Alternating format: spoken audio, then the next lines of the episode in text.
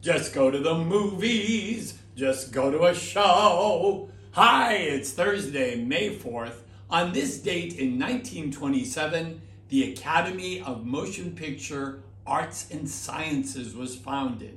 To celebrate, I think we all need to go to a movie. Go to a movie this month of May. What do you think? And in the meantime, I want you to recommend to me what your favorite movie is that we all should watch that we might not know about.